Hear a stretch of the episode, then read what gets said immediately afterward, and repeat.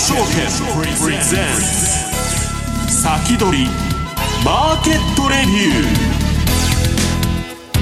ュー。こんにちは、石原潤です。リスナーの皆さんこんにちは、津田まりなです。この時間は楽天証券プレゼンツ先取りマーケットレビューをお送りしてまいります。パーソナリティは現役ファンドマネージャー石原潤さんです。こんにちは。こんにちは。よろしくお願いします。よろしくお願いします。まあ、なんといっても相場大きく動きましたから。まあ、ここ何週間か忙しくて、えーまあ、特にあの昨日の シーピーアイ もそうだし、はい、最近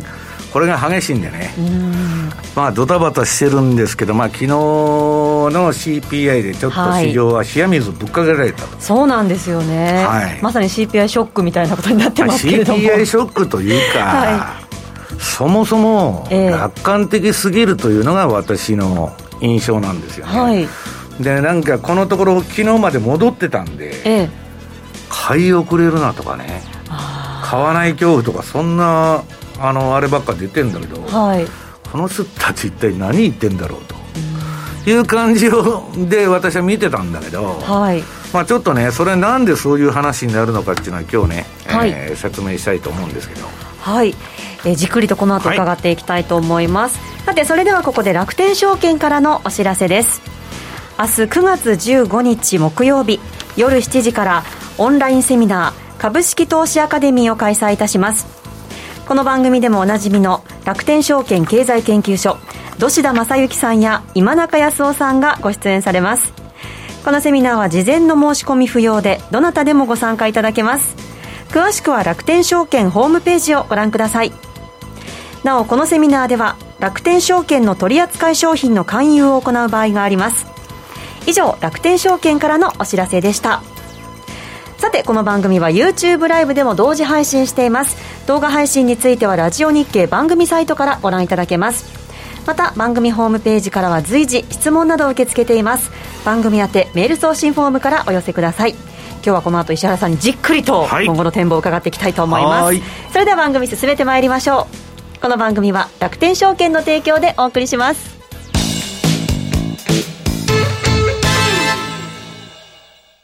豊富な情報量と多彩な機能で多くのトレーダーから支持を集めるマーケットスピードツー。いよいよ待望の米国株取引に対応いたしました。米国株取引対応に合わせ、日本の夜間に動く米国市場をウォッチするための新機能、ヒートマップ機能も搭載。ヒートマップとは株価の上昇、下落を色の違いや濃淡で視覚的に捉えることができる機能です。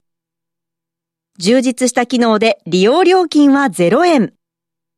楽天証券のパソコン用トレーディングツール、マーケットスピードツーをぜひご利用ください。詳しくは楽天証券マーケットスピードツーで検索。楽天証券の各取扱い商品等に投資いただく際は、所定の手数料や諸経費等をご負担いただく場合があります。また、各取扱い商品等は価格の変動等によって損失が生じる恐れがあります。投資にかかる手数料等及びリスクについては、楽天証券ウェブサイトの投資にかかる手数料等及びリスクページや、契約締結前交付書面等をよくお読みになり、内容について十分にご理解ください。金融商品取引業者、関東財務局長、金商だいひゃくきゅうじゅうごごう、楽天証券株式会社。石原潤の相場の肝。さあここでは現役ファンドマネージャー石原潤さんにこれからの相場の肝について伺っていきます。えその前に冒頭少しお聞き苦しい部分がございました。大変失礼いたしました。それではお話に入ってまいりましょう、はい、やっぱり シーピーアイ を受けてという動きですよね。別に はちてんいち の予想だったんですよ、はいえー、で はちてんさん だっつって大騒ぎしてね一時期せんさんびゃくドルくらい下がってんだけどニューヨークダウも、はいまあ、そもそもですね、はいあの楽観的すぎるって言ったらあれなんですけど、あの私がいつでも言ってますようにね、えっと、アメリカの株なんていうのは、はいえっと、連銀のポートフォリオ、うん、それではち割きゅう割方説明できるということなんですよ、えー、でそれはどういうことかって言ったら連銀の総資産が増えれば上がるし、うんはい、減ったら下がるだけの話なんですよ。そうするとねちょっと資料飛んじゃうんだけど、はい、じゅうさんページ、はい、今月はねこの キューティー っていうのを加速させるとあの倍ぐらいにしてどんどん資産を減らしていっとるんですよ。でその横の、えー、右のチャート見たらあの キューティー のねこれから減らす予定の額があの黒線で今までの実績がずっと黒いあのポートフリオね連銀の、はい、出ててでこれが下がっていくわけですよ。ここからさんねんぐらいかけて、ええ、で エスピーごひゃく の動きが、えー、青なんだけど、はい、もう下がるに決まっとるじゃないですか。確かにこれとまあきゅう割方連動してるんですから。そうですね同じような動きしてますもんね。なんでそんな強気になるのかなとあそもそも楽観視しすぎてたいうのがそもそもの疑問、はい、でシーズナルから言ってもねじゅうよんページ、えーまあ、くがつじゅうがつっていうのは株がそんなに上がる季節じゃないんですよ秋っていうのは。でまあじゅうがつの半ばぐらいからまあこのところはまあ上げ始めて で,、ね、でしがつの末に売っちゃうっていうのは株のあれでねこれにじゅうねんの平均でねごがつから、まあ、じゅうがつぐらいまで横ばいでしょこれ、はい、この期間は買いで何も稼いでくれない。平均でこんなラインだとほとんど横ばいのままですもんね。ほとんど横ばいっていうか下がっとる年も多いってことなんです、はい、だから横ばいになっちゃう。で特にくがつの後半は非常にやばい。あ本当 だ, だから、はい、なんでそんなみんな買い遅れるなとかそんなこと言ってんのかなと、はい、でそれはねシーピーアイ が下がるともうインフレが一時的なんだと。でね結局はパウエルピボットと言われてるんだけどパウエルがもうあの比較的早い時期にね、はい、ずっとごがつくらいから噂になってた、えー、利上げをやめるんだと。だからウォール街の予想を見ると年内は結構激しく利上げして よんパーセント でもう打ち止め、はい、あの政策金利 エフエフ レートはで来年はもう利上げ停止になってで利下げに行くっていうシナリオにみんながしがみついてるんですよ、はい、でまあ シーピーアイ がね はちてんいち というとまあ大体あの じゅうろくパーセント ぐらいが経済的な本当のインフレ率まあ倍あると言われても、はい、トルコにしたってアメリカにしたってうんでそんなにインフレがいってるのにね にてんごパーセント やそこらのインフレで、はい、あ政策金利でインフレが止まるわけないっていうのがまあ普通の考え方なんだけど、まあ、ちょっと甘く見てたと。で昨日冷や水をぶっかけられたというのがあれでね、まあ、まずいちページの資料、はいまあ、これあのなんかあのどういうんですかインフレっていうのはねロシアと、えー、っとウクライナの問題で始まったんじゃないんですよ。バイデンが就任して以来上がり続けてるのでそれがね今あの石油の、えー、備蓄を全部放出して原油価格とかガスを無理やり下げたんですよ。でインフレが収まって、えー、大丈夫だって言っとんだけど、はい、備蓄の石油マリナルなくなっちゃってさ、はいこれからはちじゅうドルまで下がったらどんどん今度は貯めていくんだってそうそう、ね、天下の偶作と言われてるんだ、だから相場を人為的にそのやろう、あのー、抑えようとするとね、えーまあ、国がやってるんだからそれはある程度こうそうするんだけど結局下が、下がるものを無理やり止めちゃうと日本の株みたいにさんじゅうねん以上日柄調整やっとるんですよ、はいはちじゅうきゅうねんのじゅうにがつに天井をつけてさんじゅうねん以上経ってもまだ高値抜けないとそれはねだから値幅で調整しないで日柄の調整になっちゃうわけでそういうまあ資本主義から遠い社会主義的な政策にもうどこもなっちゃってるわけですよ、はい、中央銀行が相場の主役になっちゃったと。でね私あの気にしてるのは、はいえー、と企業収益が良くないこれからあのどんどん企業収益が落ちてきて、まあ、一部の会社もリストラとか人びらしとか動いてんだけど、うん、あのねその右側のチャートにね、はい、実質収益って書いてるんだけど企業のこれインフレ率を加味した収益はどんどん下がり続けとってそれはそうですよね。インフレになっとるんだから、はい、あの実質 の, あのリアルなその収益が落ちていくわけ。収益はそれ落ちますよね。でそれがね今じゅうななかげつ連続で減少しとると、企業の実質利益が。これって、はい、えー、リーマンショック、世界金融危機の時よりもひどいんですよ。でひどいのにもかかわらず、うん、昨日バイデンが出てきてね、はい、自慢しとるんですよ、えー、ガス価格が夏の初めから、えー、下がりまくっとると。でね、いやその理由はそれは当たり前だろうと。持ってる石油の備蓄ね、緊急の時に、はい、あの全部放出しちゃって、うん、人為的に下げとるんだから、でガスも下げたと。ところがその隣の記事ね、ゼロヘッジの、はい、面白いんだけど、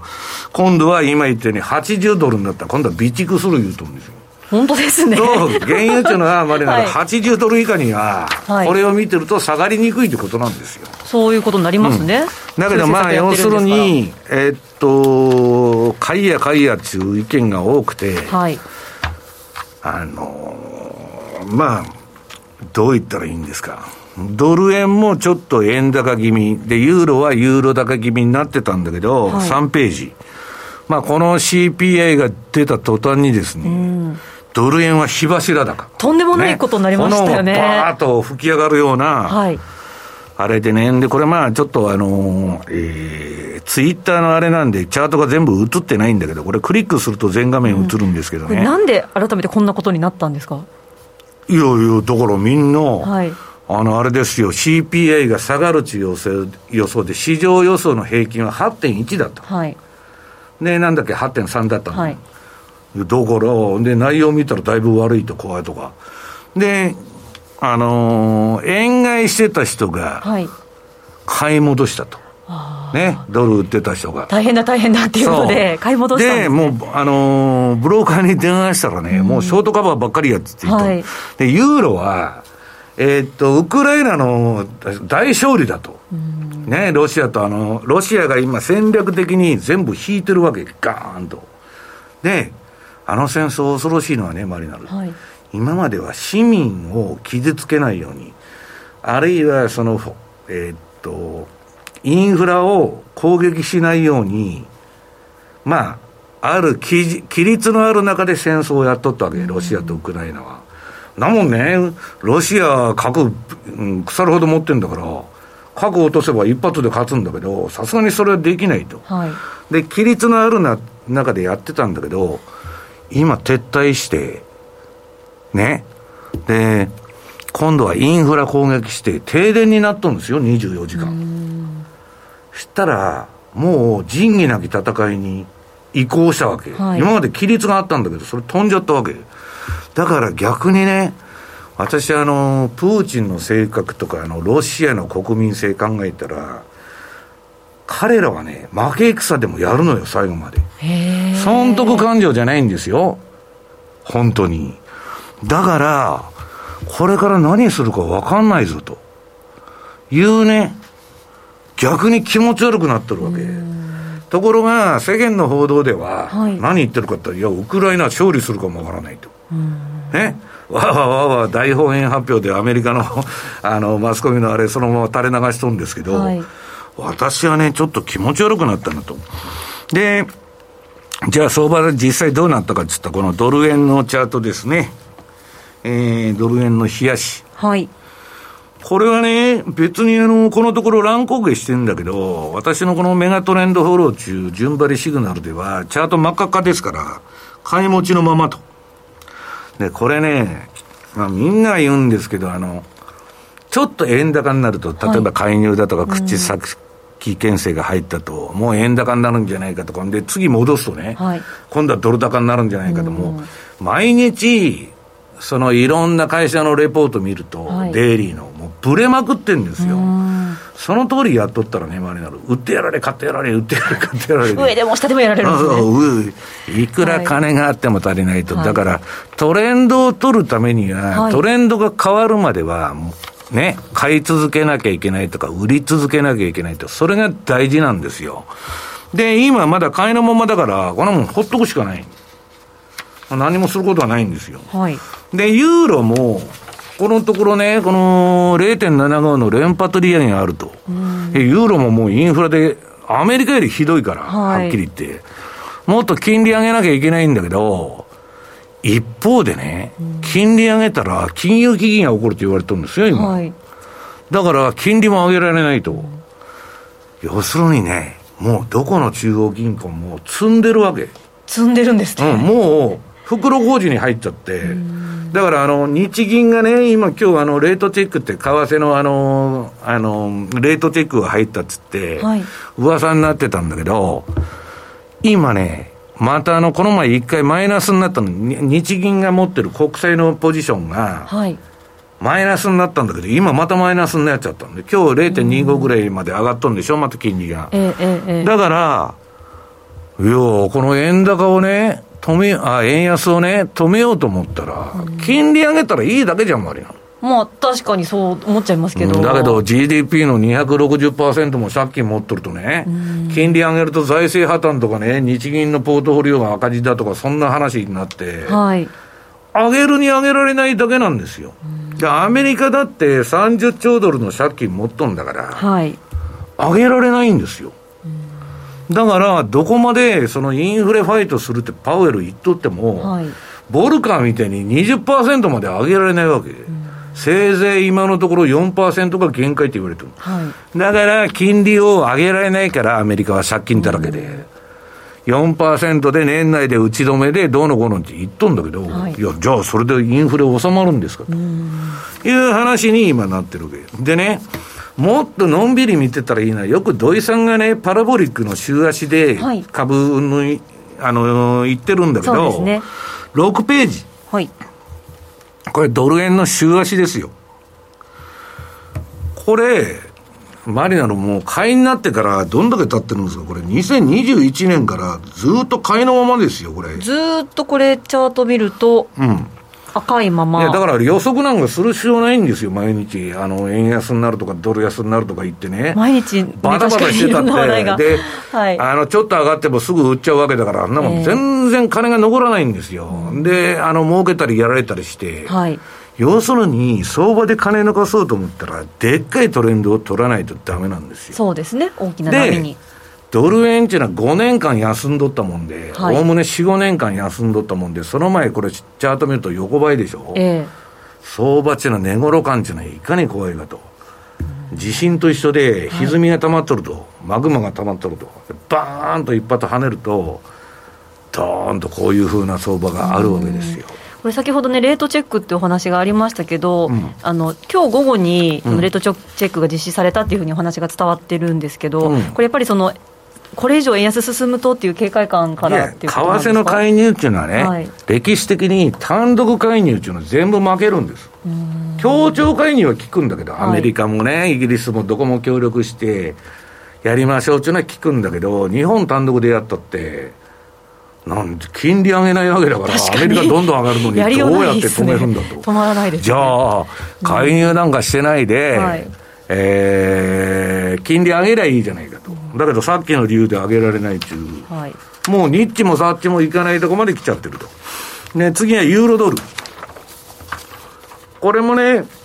めちゃくちゃあの振っとるんですよ、ギザギザギザギザだけど、だらだら下げ続けでしょこれ。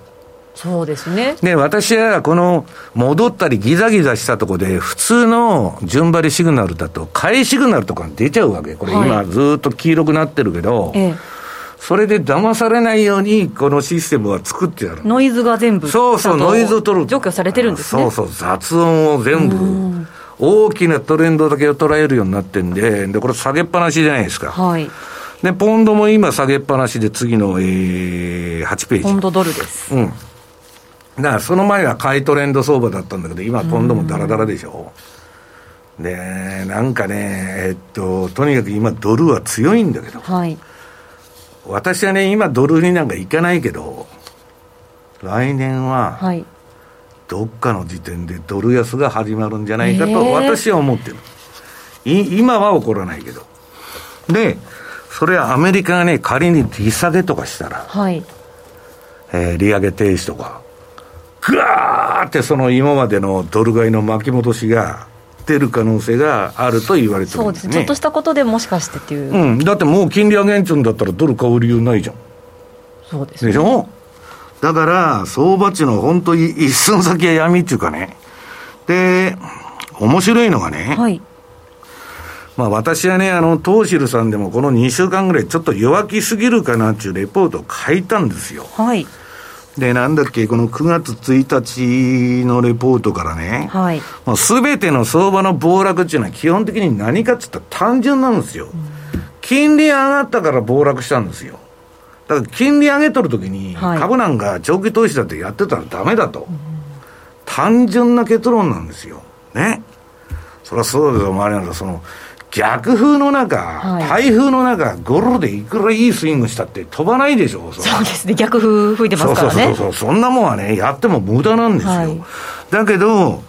ここのところ株戻したじゃない。うーん、あの昨日ドーンとせんにひゃくなんじゅうドルニューヨークダウンも下がったんだけど、はい、今度は何言っとるかって言ったらね、乗り遅れ恐怖症と、要するに株が上がったって こ, こ, れこれで乗り遅れたらダメだと、乗り遅れたらどうしようっていう気持ちで。いや、それなんでかっつったらパウエルがその よんパーセント までしか金利を上げられんと、はい、だからもう来年は利下げだっちゅう説がいまだにウォール街で根強いんですよ。パウエルピボットピボットって転換するんだと政策を、はい、でおしめや買いだと。だからでついでに言うとろくがつの安値でもう大底は売っとるんだと、はい、いう話になったの。ウォール街っていうのは大体いつでも万年強気の連中が多いから、はち割方ね。でアメリカの面白い と, とこはその例えばモルガン・スタンレーとかバンカーメンにしてもすっごい弱気なアナリストがいるわけ。それもチーフのストラテジストとかアナリストがむちゃくちゃな開きいっとんですよ。へー。まあだから ジェーピー モルガンなんていうのはもう万年強気なんだけど、まあその濃淡あるね。日本の場合は ひゃくパーセント 万年強気の情報だけですよね。いつでも買いなの、うん、今日もこれ押し目買いなんですよ、はい、で明日下げてもまた買いなんですよ、はい、で明後日下げてもまた買いなんですよ、はい、私はアラブの王様なら永久に難品入れてね、はい、平均回帰していくいつか儲かるだろうと。金は皆さん有限ですから、えー、何が起こっても買い場っていうのはおかしいわけで、それをはちじゅうきゅうねんのじゅうにがつからやっててもさんじゅうねん経ってもまだ火の目を見ないんだからね。せいぜい半値戻してちょっと超えてきたとこでしょ。そうですね。さんじゅうねんだよマリナル。私はそのさんじゅうねん生きてきました失われたさんじゅうねん。いや、失われたさんじゅうねんの代表選手なんですよね、はいはい、代表してます。で私がこれねツイートで書いたのは、はい、恐怖とか追い込まれて相場なんかやったらダメだと、うん、もうみんながねわわわわ買わな乗り遅れるとか言っとるときに、はい、恐怖でポジション取ると昨日みたいなカウンターパンチがボーンと飛んでくるんですよ、ね、冷静に相場値にやらないと、はい、だからそのなんで買うのかっていうのはロジックがいるわけですよ。あるいはテクニカルでやるんならそのシグナル通りやればいいんだけど、フィーリングでやってるとこういう情報を毎日見てるともう売ったり買ったり売ったり買ったりばっかりしてんだろうね。確かにこういう時ほど自分の決められたルールだったりとかそう、そういうものでやらないと。そうだから人が儲けとるとかどうでもいいんですよ。だけど人間っていうのは人のことが気になる、はい、なんかこう乗り遅れたらまずいとかね。それって焦りじゃないですか。焦りです。焦ったらまれなるカス掴むんですよ。わかりますか。すぐ焦るんですで、はい、まあそれはいいんだけど、でもうそのなんだ支持線がねどうのこうのとか言ってあの出てくるわけですよ。ここは笑んだろうとか、はい、でただね、まあ私もいつでも言ってるんですけどくがつこう半っていうのはすごい相場が弱い、はい、えー、じゅういちえいぎょうびまで上げるんだけどそこから崩れ出すことが歴史的に多いんで、えー、あんまり分のいい時期じゃないんですよこれから先が。でにもかかわらずねこのブルームバーグの乗り遅れたらダメだと、はい、乗り遅れ恐怖症で買った人が、えー、なんと、えー、前日っちゅうんだから昨日おとつい買った連中が、はい、きゅうきゅうきゅうってあのナスダックの、えー、イーティーエフ ですよ、えーえー、にじゅうろくおくドルも資金流入したと。乗り遅れるなと。なるほど。でいちにちでカウンターパンチで昨日ナスダックとかハイテク暴落してますから、えー、やられたっていう話なんだけどね。で、えー、その隣の記事がショックを受けたウォール街と、はいね、言ってあの下がるとね、皆さんこの人はいつでもこの写真が出てくるんですよ。困ったようななんとかアクターっているじゃないですか。はい、あそれと一緒がいいと、はい、なんかあのこの人いつでも困ってんのかなと思って困った顔をされてますけどね、うん、でその次やね、まあその買い煽っといた挙句昨日下がったら、はい、最近の株式市場の反発は信じられない信じられないほど軽率で時期尚早だったと。お前買え言うてたんちゃうんかいと。確かに乗り遅れるだっつって一日経ったら相場なんちゅうのはね、はい、相場が上がるか下がるかで適当に記事書いとるやつが多いっちゅうことですよ。何の自分で相場張っとらんやつが書いとるんですから記事なんてね、はい、何の役にも立たんと確かに言われてみれば昨日と今日で言うこと変わってる感じしますけども、うん、でその隣がまあせんにひゃくななじゅうろくドル安しましたと、はい、いう話でまああのあれなんだけど、で私はね シーピーアイ なんてねあのまた次の月は下がるかもわからないけど、はい、インフレっちゅうのはもうグローバリゼーションが巻き戻されて今世界が真っ二つに割れてるんですよ、はい、そのアメリカ中心とした西側の国とインドとか中国とかロシアとかそれ以外の国に、はい、だからそのグローバリゼーションが終わってるんだからなかなか構造的に物の値段は下がらんってことなんですね。はい、わかりました。それでは一度お知らせを挟みまして、はい、引き続きお話を伺っていきます、は